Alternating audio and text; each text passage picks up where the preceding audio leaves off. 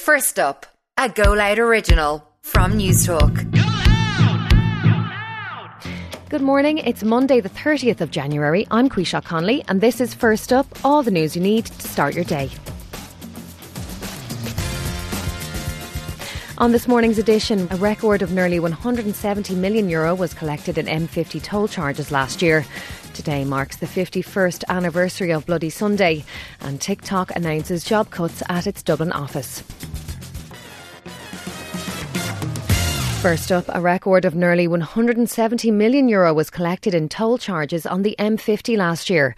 It's almost 30 million more than in 2021 and is also significantly above pre-pandemic levels. First up's Owen Murphy reports. These new figures have been released by Transport Infrastructure Ireland under the Freedom of Information Act. They show the revenue collected on the 10 tolls on motorways and national roads the state agency is involved in. Over 344 million euro in tolls was taken in last year over 67 million more than the previous year. Almost half of last year's income was on the M50 at 169.6 million. That's a record high and compares to 140 million in 2021 and exceeds the pre-COVID high in 2019 of almost 161 million. Deputy Peadar Tóibín is the leader of Aontú. The M50 has already been paid for over and over again by the people. We've paid well over a billion euros to pay for the M50.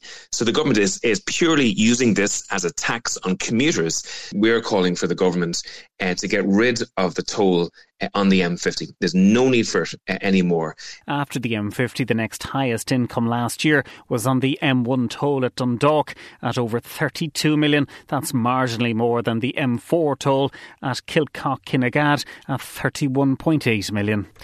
Boris Johnson has claimed Vladimir Putin threatened to kill him with a missile in the build up to the Ukraine war. The former British Prime Minister has told a BBC documentary it happened during a phone call following a visit to Kiev last February.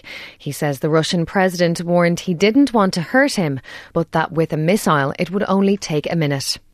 Today marks the 51st anniversary of Bloody Sunday when British soldiers shot 26 unarmed civilians. 14 people died following a protest in the Bogside area of Derry on what is regarded as one of the darkest days of the Troubles. SDLP leader Colm Eastwood yesterday said he would nominate the families of those killed for the Nobel Peace Prize. John Kelly, whose brother Michael was killed on Bloody Sunday, says being back at the site of the killing raises some tough memories. Coming back here every year brings back the memories of that day because I was there on Bloody Sunday.